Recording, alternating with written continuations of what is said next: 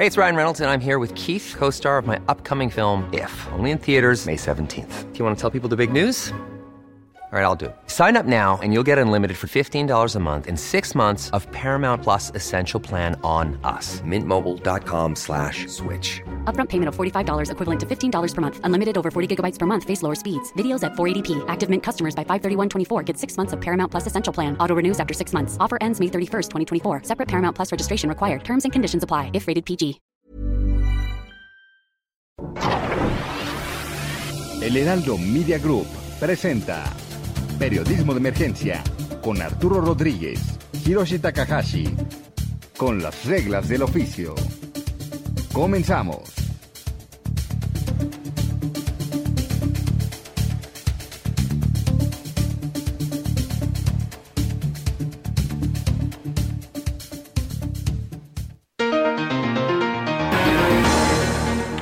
Diez de la mañana con tres minutos y como siempre es un privilegio saludarle en esta mañana de sábado. Yo soy Arturo Rodríguez y eh, pues en este momento iniciamos Periodismo de Emergencia, el programa en el que pues intentamos ir a fondo con eh, los diferentes temas que han ocupado la agenda de la semana, con las problemáticas eh, dominantes en el país. Y bueno, pues como en cada oportunidad, es un gusto saludar a Mónica Reyes. ¿Cómo estás? Muy buenos días, Arturo. ¿Mucho tránsito?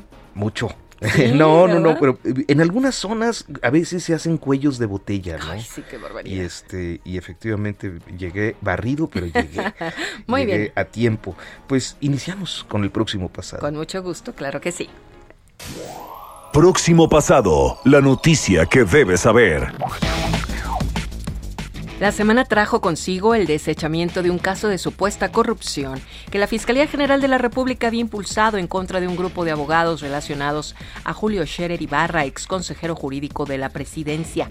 Con ese revés, el fiscal Alejandro Gertz Manero suma dos meses de derrotas luego de que a finales de marzo fuera desechado el caos que litigaba contra su otrora familia política cuando la Suprema Corte otorgó un amparo definitivo a Laura Morán y Alejandra Cuevas. Esta vez, la Fiscalía carga contra el juez Felipe de Jesús del Gadillo Padierna, a quien ha iniciado ya una investigación. Polémica de la semana ha sido también el asunto de los médicos cubanos que por segunda semana se mantienen entre los reclamos opositores al gobierno de López Obrador. Por su parte, el presidente mantuvo abierta la discusión sobre las corcholatas, es decir, el destape de quienes aspiran a la candidatura presidencial, incluyendo por primera vez al senador Ricardo Monreal, junto con Claudia Sheinbaum, Marcelo Ebrard y otros. Una verificación vehicular nacional proyectada por la Secretaría de Economía fue anulada por el propio presidente, lo que la propia titular de la dependencia, Tatiana Cloutier, consideraría un jalón de orejas. La verificación vehicular no será onerosa y sí se implementa de manera gratuita. Sin duda, un tema tremendo de la semana fue que el país superara las 100.000 desapariciones de personas. La dimensión del problema llamó la atención de la Organización de Naciones y otros organismos multilaterales, mientras que en México colectivos de buscadoras y derecho humanistas alzaron la voz contra el gobierno que por su parte rechazó la inacción, un tema del que hablaremos ampliamente hoy en Periodismo de Emergencia.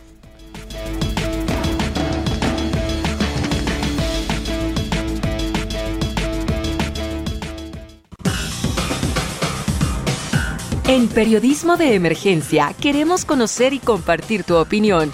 Escríbenos o manda un mensaje de voz al WhatsApp 5580 69 79 42 5580 69 79 42 y se parte de nuestra mesa de análisis. Gracias, gracias a Mónica Reyes por esta exposición de lo más relevante de la semana y que, bueno, pues cerraba justamente con esta situación eh, tan eh, tremenda, tan dramática, eh, que tiene que ver con que el pasado 16 de mayo el Registro Nacional de Personas Desaparecidas o No Localizadas informó ya, o registró, mejor dicho, que México estaba superando la cifra de 100 mil víctimas pues un histórico que ha arreciado en los últimos años. Y es una situación tremenda que no eh, pues ha encontrado, creo que, eh, un momento de eh, freno de, en, el registro. Creo que ni siquiera la pandemia hizo que este registro se frenara, por lo que alcanzamos a ver la tendencia sigue al alza. Y bueno, pues es un, una tragedia humanitaria que el día de hoy iniciamos abordando con Jonathan Ávila. Él es investigador sobre desaparición de personas en el Centro de Justicia para la Paz y el Desarrollo de Jalisco. Y Jonathan, muy buenos días. Gracias por tomarnos la comunicación. Muy buenos días, Arturo. Muchas gracias por la invitación. Pues primero que nada, Jonathan, gracias a ti y eh, cuéntanos cómo eh, están eh, pues valorando digamos que la respuesta gubernamental a los diferentes pues pronunciamientos que hubo en estos días. Sí, pues eh, de alguna manera eh, resulta absurdo que frente a una problemática tan grande muchas de las respuestas gubernamentales sean en el sentido de aquellas acciones que aun cuando la dinámica es tan compleja y, y, las cifras lo dicen, más de 100 mil personas desaparecidas, pues se hable de que sí se está buscando, de que sí se están realizando acciones, que si bien es cierto, pero preocupa que no haya un reconocimiento tal de la dimensión de lo que está adquiriendo esta problemática que no, que no ha parado y que, continúa, ¿no? Porque no se trata solamente de personas que hayan desaparecido en un periodo y que actualmente no suceda, sino que es algo que sucede todos los días, ¿no? Y que las autoridades eh, traten, digamos, de hablar más eh, de las acciones que llevan a cabo o de decir, sí, pero ya, ya estamos haciendo otras acciones en el marco de nuestras responsabilidades, bueno, al final son obligaciones que tienen en las leyes y que deberían de cumplir, ¿no? Pero lo primero, pues ante todo es reconocer que la problemática eh, tiene tales dimensiones y accionar en ese sentido. ¿Qué, es lo que, ¿Qué es lo que hace falta desde esta perspectiva de investigación eh, del Centro de Justicia para la Paz, de tu, de tu área de trabajo, este, eh, para, para que pudiéramos tener, digamos que, una eh, valoración positiva de un gobierno en la atención de esta problemática. Sí, bueno, por ejemplo, nosotros que trabajamos en el caso de Jalisco, eh, muy recientemente, después de varios años de pues no cumplir con homologar lo que ahora existe eh, en la Ley General de Personas, bueno, en la Ley General en materia de desaparición forzada, desaparición cometida por particulares y del Sistema Nacional de Búsqueda, se debían homologar eh, leyes a nivel local para que pudieran implementar las autoridades estatales o municipales acciones que marca o que rigen esta ley general. Apenas se hizo en el caso de Jalisco el año pasado con una ley de personas desaparecidas y lo que a nosotros nos parece fundamental es que puedan ser instrumentadas estas, eh, estas leyes que sobre todo en el caso de Jalisco han sido reconocidas como de las más avanzadas en cuanto a los estándares de, que, fija y además fueron creadas en, un, en mesas técnicas específicas donde familiares de personas desaparecidas pudieron eh, brindar insumos y poner sus necesidades ahí. Y estas tienen obligaciones tanto a Comisión de Búsqueda como a la Fiscalía eh, de Personas Desaparecidas del caso de, Jalisco, que rigen y que, y que dan pautas de qué se debería de estar cumpliendo. Y en este caso, bueno, lo que nosotros hemos visto es que hay muchas cosas que no se cumplen, que, se llevan a cabo acciones pequeñas o muy específicas en donde se trata de decir ya estamos cumpliendo, pero en realidad no dentro del marco legal que se fija y que tiene ahí en, en el corazón de estas leyes, por ejemplo, también la ley general fue construida con familiares, pues que, rige de alguna manera el sentido o las necesidades que, tienen las familias frente a este contexto y que le marcan muchísimas, muchísimas obligaciones, muchísimas atribuciones que deberían de cumplir estas autoridades y que no lo hacen, ¿no? Por ejemplo, en temas de registros, en temas de acciones de búsqueda, en temas de coordinación entre las propias autoridades, las fiscalías se han vuelto eh, prácticamente autoridades cerradas que no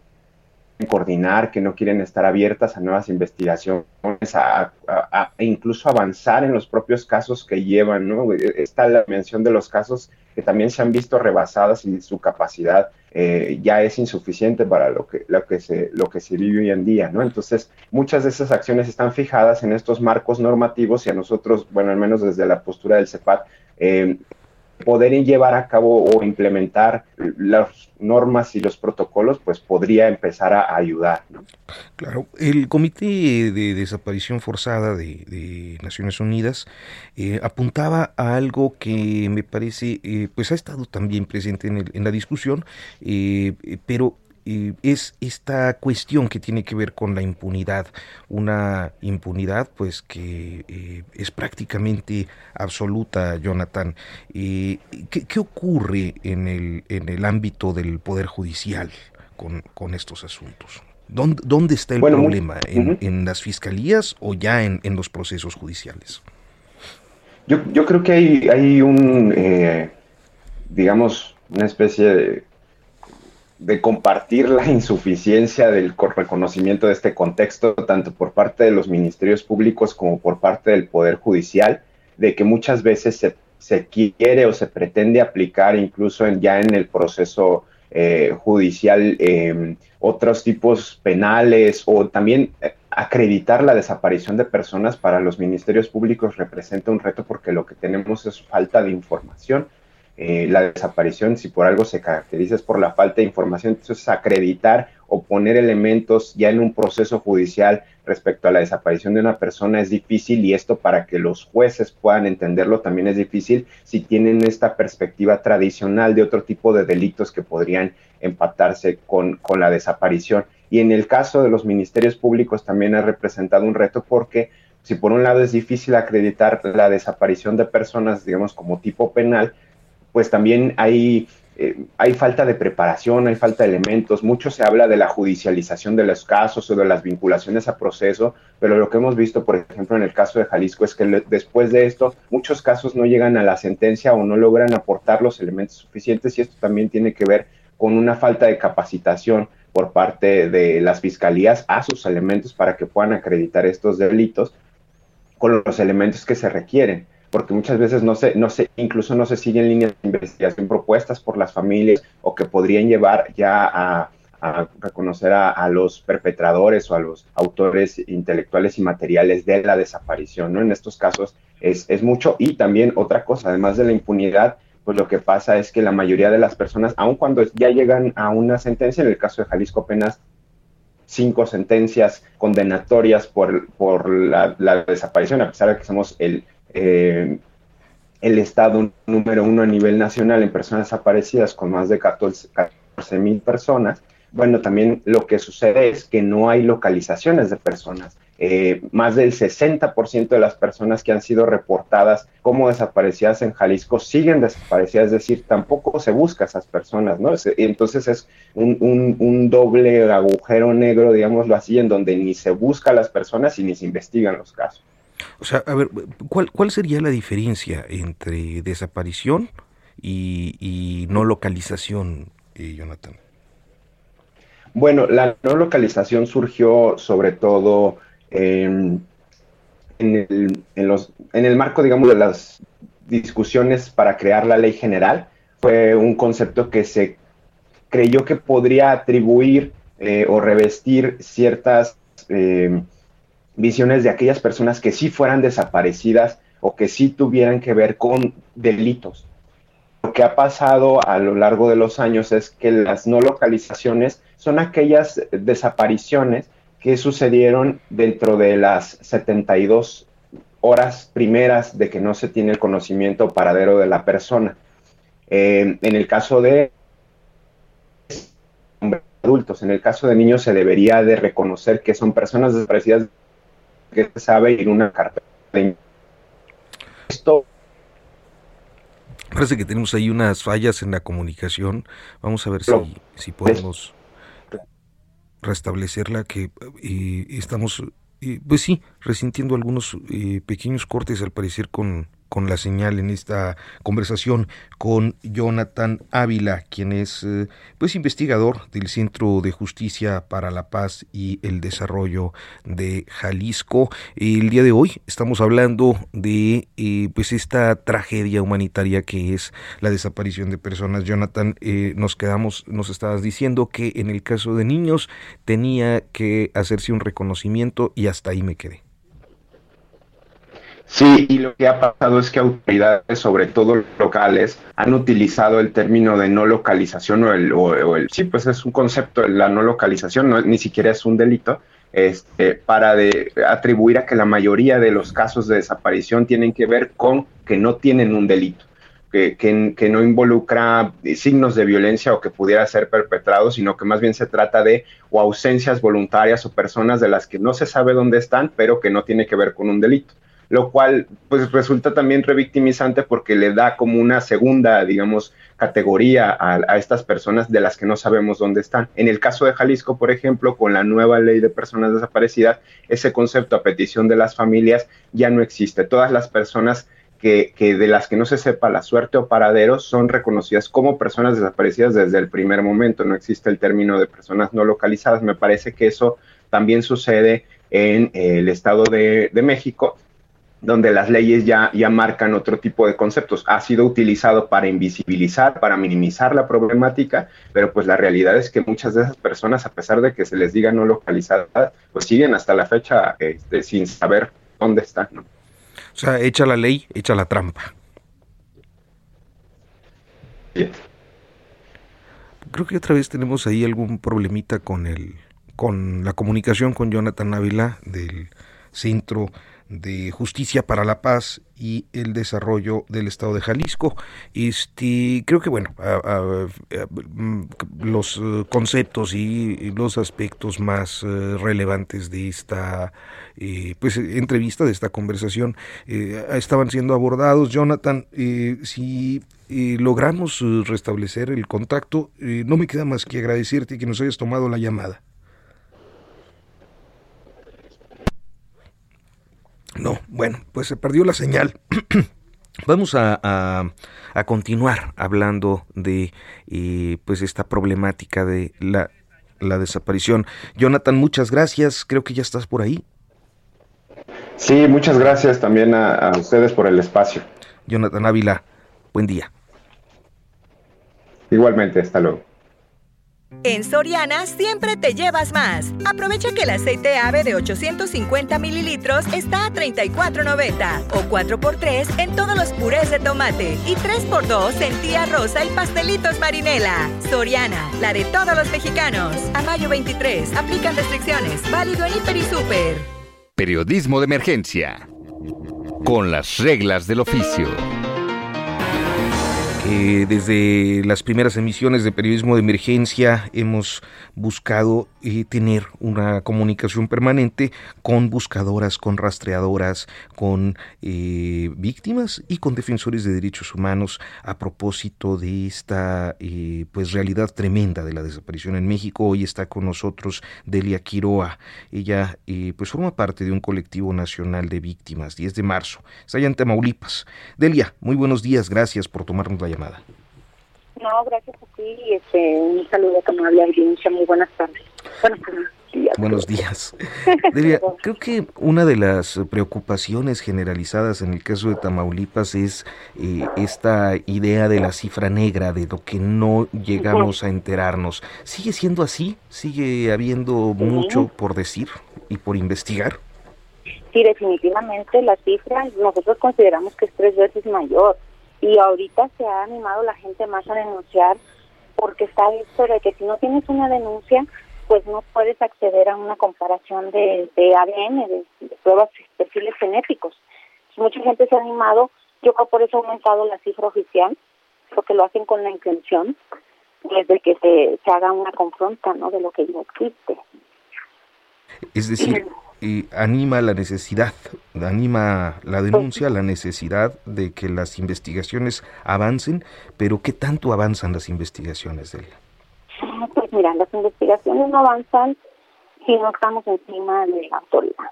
tristemente así es. Por ejemplo, nosotros ahora que, tenemos esta búsqueda aquí en Reynosa, eh, pues allá andas entre el monte y la maleza pues así te cubre completamente y pues el peligro de que te salga una víbora, que te pique, todo eso. Y pues tú crees que la autoridad quiere andar haciendo eso, no, no quieren y, los obligamos a salir nosotras y dicen, no, pues si se meten ellas, pues no las puedo dejar solas, ¿no? Me tengo que ir atrás de ellas, también.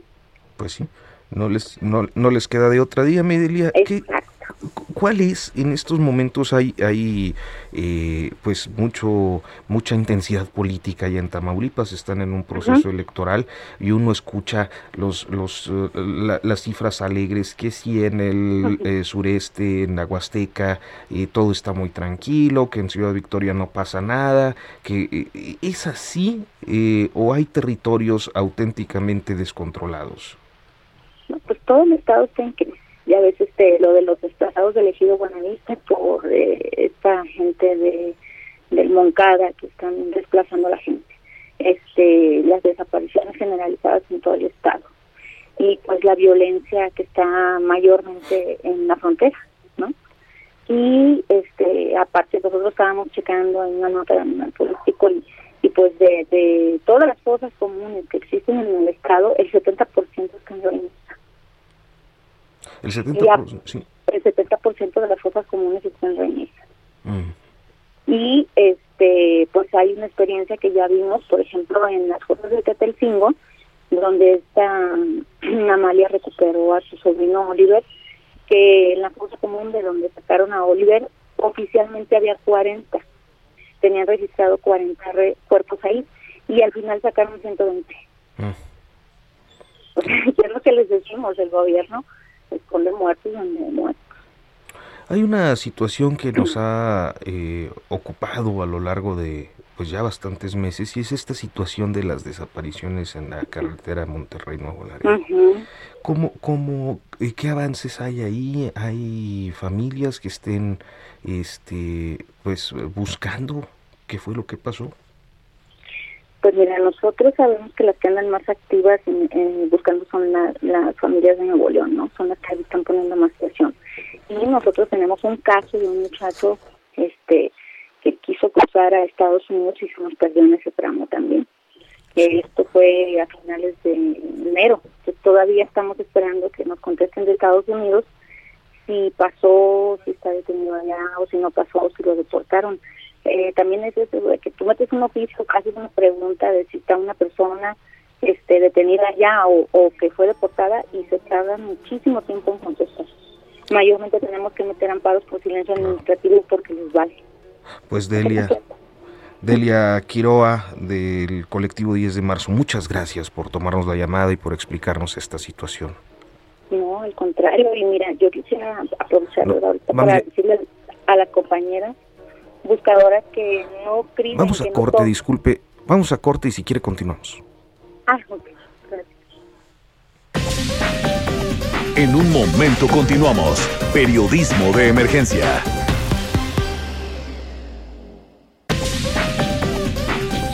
Regresamos con las reglas del oficio.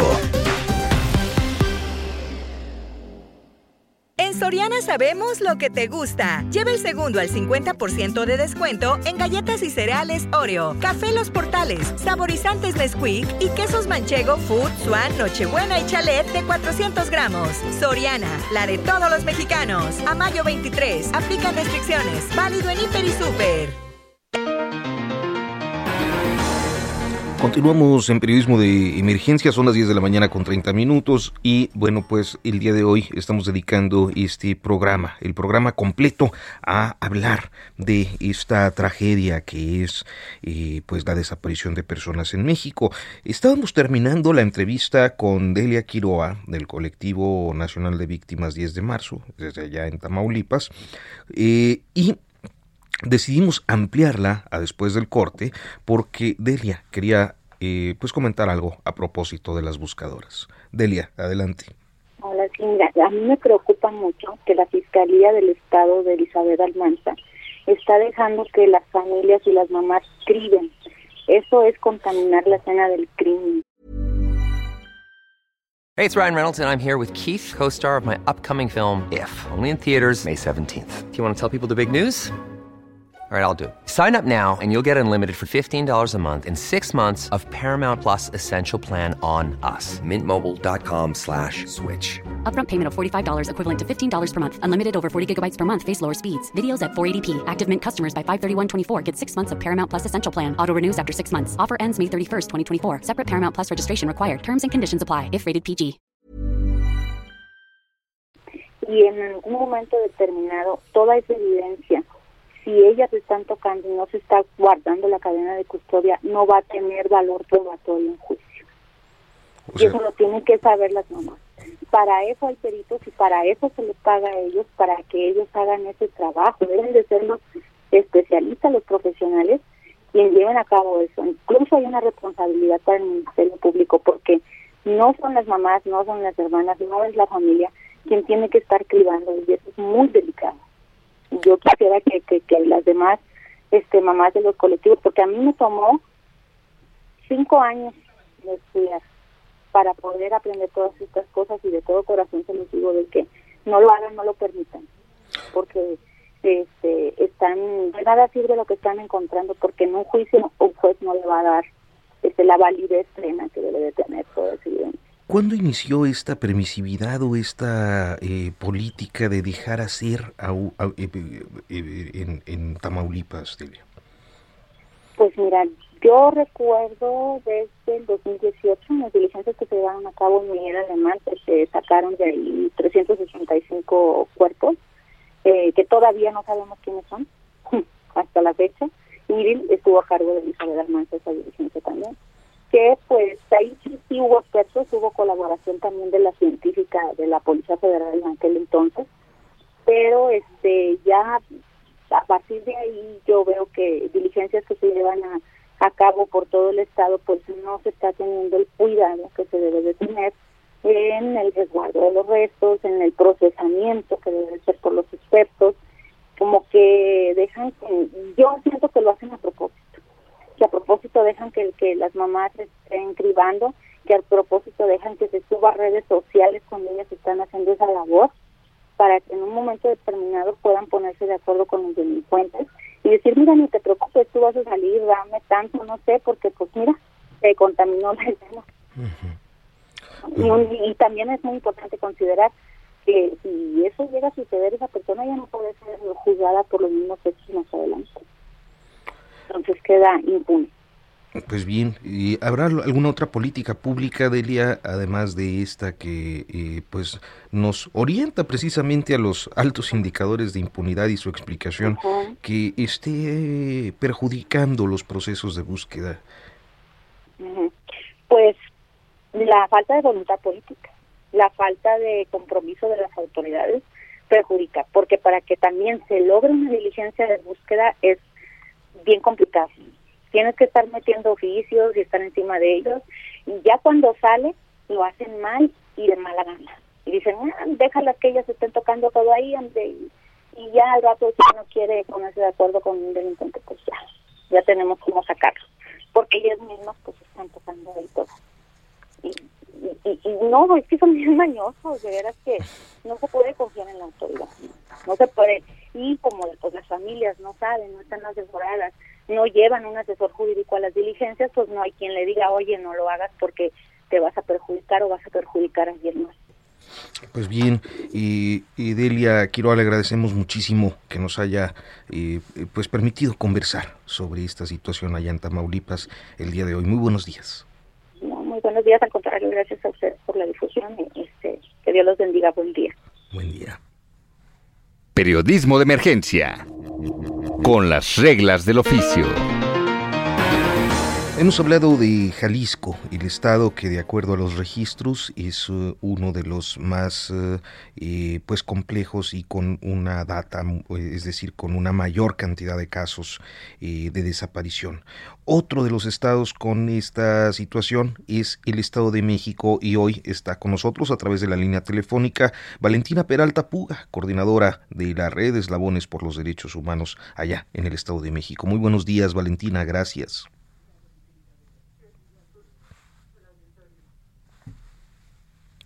Sí, y pues díganos cómo, cómo eh, está eh, la atención del problema de los desaparecidos en el Estado de México.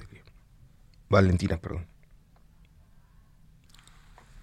Creo que tenemos una falla en la, en la comunicación. A ver, este, si nuestro amigo Héctor Vieira la, la resuelve, porque este, no estábamos escuchando a Valentina y Valentina Peralta y está ahí con nosotros.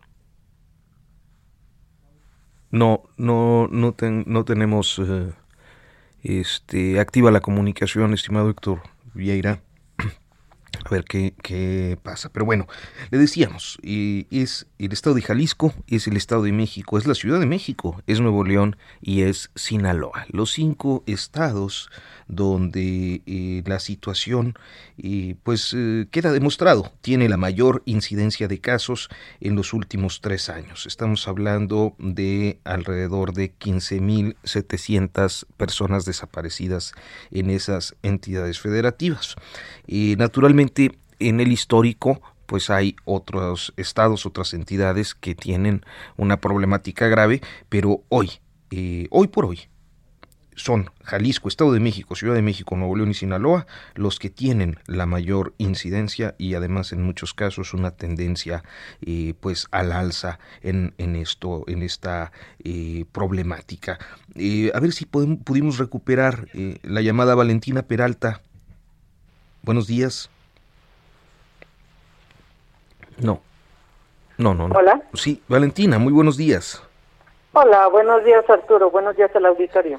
Pues eh, primero que nada le agradezco que nos tome esta comunicación y creo que en, un primer acercamiento al Estado de México me gustaría plantearle, ¿hay alguna zona específica del Estado de México tan grande y tan populoso donde sea más frecuente la desaparición de personas? Bueno, pues eh, la geografía eh, territorial del Estado de México la hace colindar con ocho entidades diferentes. Entonces esa peculiaridad hace que prácticamente todo el Estado de México sea un espacio proclive a la desaparición y a los hallazgos de personas sin vida y sin identidad, toda vez que esas ocho entidades con su propia problemática de violencia es muy factible y es muy frecuente que arrojan al Estado de México a sus víctimas. Y también al revés, las víctimas del Estado de México son sacadas del Estado de México justamente para evitar su localización y su identificación. Sin embargo, pues bueno, las zonas siempre más pobres del Estado de México, porque hay que decirlo también, es un estado de contrastes, uno va por el lado de, de Chegaray, por el lado de las lomas, por el lado poniente, pues va a encontrar grandes espacios con un poder socioeconómico muy alto y vamos por el lado de la salida Puebla, Chalco, y nos vamos a dar cuenta que es un mundo totalmente diferente y opuesto. Entonces, cada uno con sus peculiaridades se convierte en un espacio de desaparición de personas por distintas motivaciones. Probablemente del lado de mayor capacidad económica habrá más casos de desaparición por secuestro extorsivo, por cuestiones económicas, digamos, pero del otro lado, pues tal vez es más fácil que haya desapariciones de mujeres por eh, el hecho de, de feminicidios y ocultamiento de las víctimas sin vida. Entonces, pues bueno, con sus peculiaridades, todo el Estado de México, todo es un espacio de desaparición y de búsqueda. ¿Cómo funciona el mecanismo de búsqueda estatal, Valentina? Bueno, el mecanismo está implementándose hay que llamar a las cosas por su nombre. Eh, la ley general es una ley nueva, que toda ley tiene un tiempo y un proceso en el que se van aterrizando el cómo hacer las cosas, porque la ley nos dice qué es lo que hay que hacer, pero no nos dice cómo, ni nos dice con qué, ni nos garantiza con qué. Entonces ahorita, ah, pues estamos a, a cuatro años de, de la entrada en vigor de la ley general y sin embargo las leyes locales, incluyendo la del Estado de México, pues tuvieron su tiempo en, en cimentarse, en expedirse y ahorita se están implementando.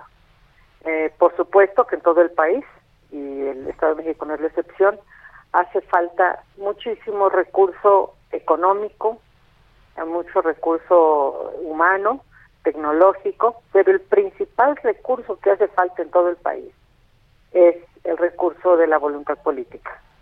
Eh, nosotros eh, buscamos y, este, trabajamos a nivel nacional, la red de eslabones por los derechos humanos es a nivel nacional y por supuesto eh, la zona centro está atendida en el Estado de México como red de eslabones Estado de México, pero conocemos el contexto nacional y por eso es que podemos señalar la circunstancia del Estado de México pues en una dimensión comparativa con toda la lo que se está haciendo a nivel nacional.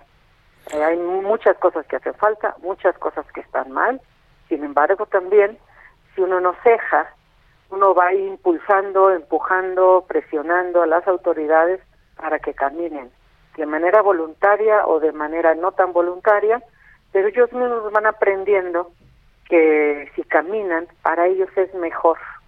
Como dice uno flojito y cooperando, las autoridades les conviene también escuchar a la sociedad civil y también impulsar las acciones. Yo además soy consejera ciudadana de búsqueda del Estado de México, de la Ciudad de México y a nivel nacional.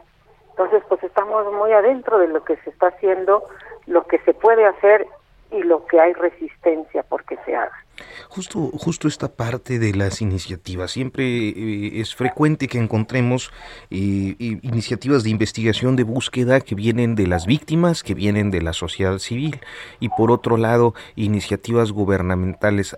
A, veces, y, creo que mayoritariamente en los estados de la República, eh, existe esta incompatibilidad o esta dificultad para que las iniciativas corran en paralelo, vayan eh, eh, pues eh, reunidas tratando de encontrar soluciones.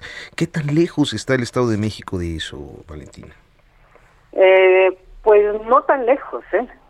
nosotros no somos un grupo de aplausos ni de palmaditas en la espalda para nadie, ni para autoridades, ni para sociedad civil, ni para los mismos colectivos ni víctimas. Tratamos de ser objetivos y ver realmente dónde estamos parados, porque si nosotros empezamos a generar inclinaciones, subjetividades por distintas razones, nosotros mismos somos un obstáculo para que esa esa confluencia a la que tú te refieres se dé. Entonces, por ejemplo, en el Estado de México es reciente el nombramiento del nuevo fiscal general. Y nosotros sabemos que gran parte de las acciones de investigación y de búsqueda, en consecuencia, están ligadas a las capacidades que son exclusivamente por ley del Ministerio Público. Y es la, única institución que tiene ministerios públicos, policías y peritos, es, son las fiscalías generales, tanto la de la República como las locales. Entonces, hay un nuevo fiscal. El anterior, desde su propia óptica, hizo lo que consideró que tenía que hacer. Y la gente que va llegando eh, pues también llega siempre con esa visión de hacer las cosas mejor que su antecesor. Y ese es un momento de inflexión muy positivo para la sociedad civil, las víctimas, los colectivos, eh, los consejos ciudadanos, que hay 33 en este país relacionados con búsqueda. Em, y ahí es donde nosotros podemos incidir. Por ejemplo, aunque apenas tiene escasamente una semana, no sé si seis, ocho semanas no tal vez un poco más, este, el nuevo fiscal. Nosotros ya hemos tenido reuniones con él, eh, que nosotros pensábamos que iban a ser reuniones de media hora y estuvimos casi tres horas, donde le explicamos y le expusimos qué es lo que pasa en el Estado de México, porque los servidores públicos, por más alto nivel que tengan, pues no dejan de ser personas de carne y hueso y que no pueden abarcar todos los conocimientos y menos los conocimientos prácticos operativos en este fenómeno tan espantoso. Nosotros le, expusimos y le explicamos la urgente necesidad de que él alzara la mano con una carta de intención eh, junto con el gobernador del Estado de México dirigido a, los, a las instituciones federales, por ejemplo, el mecanismo extraordinario de identificación forense es un mecanismo nuevo que nosotros también luchamos por él y que ahora está empezando a dar sus primeros pasos. ¿De qué se trata? Pues que el mecanismo extraordinario se va a hacer cargo con sus propios recursos federales y de apoyo internacional para exhumar, para resolver el rezago de más de 53 mil personas sin vida y sin identidad que están abandonadas literalmente, arrojadas al olvido en todas las fosas comunes y los servicios forenses de todo el país. Ah, nosotros tenemos una cifra que no es la oficial del Estado de México, pero que es la oficial federal, que oscila entre los 7 y los 10 mil personas sin vida y sin identidad que están en distintas fosas comunes del Estado de México. Urge sacar a esas personas porque seguramente gran parte de las personas que estamos buscando y que con el corazón las buscamos con vida, las vamos a encontrar sin vida en esos espacios institucionales. Yo sé que a veces uno sale a campo, sale a buscar en los cerros, en las lagunas, y no sabemos, es una aguja en un pajar, pero las personas sin vida y sin identidad que están metidas en las fosas comunes están ahí, no las tenemos que salir a buscar, están ahí solamente esperando la voluntad política de los gobiernos. Eh, nosotros notamos en esta reunión de tres horas escucha y atención del nuevo fiscal. Eh, de hecho, en esa misma reunión nos dijo cuando regresan y, nos explican de qué se trata. A la semana siguiente ya estábamos ahí con, con 20 funcionarios más del Estado de México, el nuevo titular de servicios periciales, que ese cambio también ha sido pues muy positivo en esta nueva dimensión de búsqueda forense masiva con fines de identificación. Y este conectaron los integrantes del mecanismo extraordinario que son siete expertos nacionales e internacionales que han sido contratados por la ONU pagados con el erario federal pagados con el presupuesto federal, pero contratados por la ONU. Y este es un mecanismo que está a la disposición de todas las entidades, pero tienen que alzar la mano y decir yo quiero. Pues bueno, esa es una de las cuestiones importantes. Otra cuestión importante en el Estado de México es que tenemos la comisión de búsqueda más em, fortalecida. Tiene más cantidad de personal, tiene más vehículos de búsqueda, tienes una lancha tiene radares, tiene, pues, un, montón de cuestiones que se han peleado, no nadie las ha dado voluntariamente. Hemos tenido que pelear, se han ido obteniendo, hay mucho por hacer. El Estado de México es un triángulo de las Bermudas para las desapariciones, sobre todo de mujeres jóvenes y sobre todo en zonas pobres, donde las personas transitan a pie por lugares oscuros y por lugares que no tienen toda la urbanización que tienen que tener. Pues y Valentina Peralta Puga, coordinadora de la red Eslabones por los Derechos Humanos en el Estado de México, en este caso, muy muchas gracias y muy buenos días. Gracias a ustedes. Buen día. Hasta pronto. En Soriana sabemos lo que te gusta. Lleva el segundo al 50% de descuento en todos los tratamientos faciales, higiénicos Elite, pañales Huggy Supreme y alimento para mascota ganador y menino. Sí, el segundo al 50%. Soriana, la de todos los mexicanos. A mayo 23, aplican restricciones. Válido en Hiper y Super. Todo menos fútbol. Con las reglas del oficio. Eh, creo que uno de los temas que cambiando de, eh, agenda, eh, uno de los temas que nos han ocupado también en periodismo de emergencia es tratar de ver las condiciones de igualdad, de equidad, eh, de género y de otras, de otros ámbitos que tienen que ver, pues, con la necesidad de desarrollar capacidades de e, exposición, de atención, de proyección de todas, todos, dicen ahora todes para ser inclusivos. Y, por eso me llamó mucho la atención un informe realizado por la organización que es PEN, el PEN Club, el PEN Internacional, con apoyo de UNESCO, que tomó eh, cinco países de América Latina y concluyó que las mujeres representan apenas un 30% de la producción editorial y periodística. Es un estudio que indaga la visibilidad, la participación de escritoras y periodistas tanto en libros, artículos como en la obtención de premios y seguramente con una brecha de ingreso, una brecha laboral. Alicia Quiñones del PEN Internacional. Muy buenos días. Alicia, parece que tenemos un, problema en la comunicación, este Héctor eh, Vieira. Ojalá podamos restablecerla y porque tenemos pocos minutos y, no sé qué. Eh, Alicia Quiñones. Hola, buenos días, Arturo. ¿Me escuchan? Espero que sí. Perfecto, muchas gracias. Alicia, cuéntanos cómo, cómo, cómo, cuáles son las principales conclusiones de este informe. Muchísimas gracias Arturo por el espacio y por abordar este tema. Bueno, el informe Mujeres en Poder de la Palabra, eh, como bien lo dices, pues eh, intentó medir el nivel de participación de las mujeres escritoras y periodistas en cinco países, que son México, Guatemala, Honduras, Nicaragua y Ecuador. Eh, nos pudimos percatar que en estos países hay una media de participación que es el 30% de las mujeres dentro de los ámbitos que estudiamos, que fueron eh, la producción editorial creo que nos iba a decir, pero este se cortó, se cortó la llamada.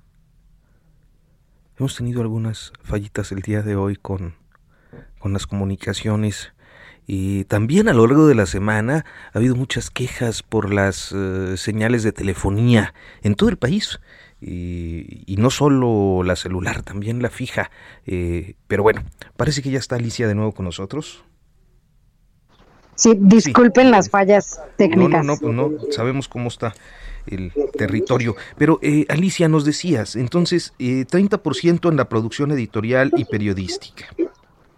Así es, el 30%. En México, por ejemplo, pudimos notar que al menos el 80% de los premios literarios han sido otorgados a hombres eh, a lo largo de la existencia de estos premios, por ejemplo, que son otorgados por el Instituto Nacional de Bellas Artes, la Secretaría de Cultura, en...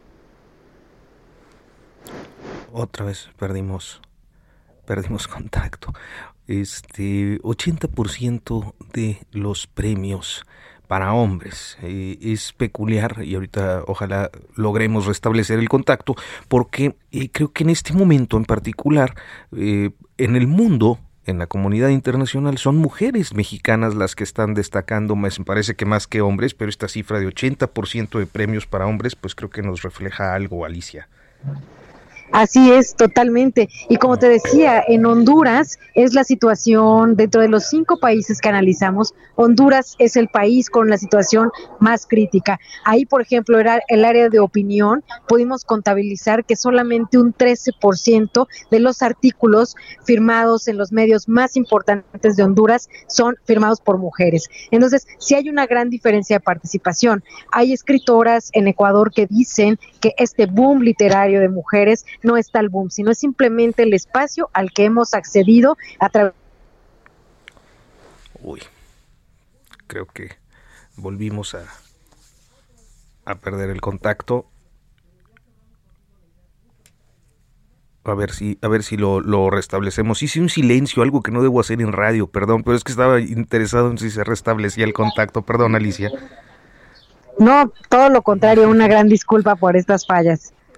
Y, bueno, pues y nos decías, y tenemos ya muy poquito tiempo, de hecho creo que nos tenemos que despedir Alicia, pero me gustaría luego poder abordar a detalle algunos aspectos de este informe que realizaron en el PEN Internacional. Muchísimas gracias, Alicia Quiñones.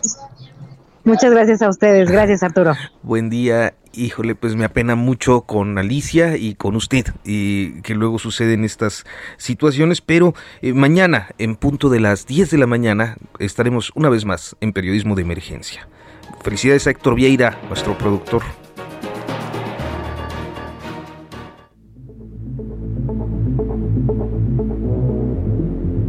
Esto fue Periodismo de Emergencia con las reglas del oficio. Heraldo Media Group.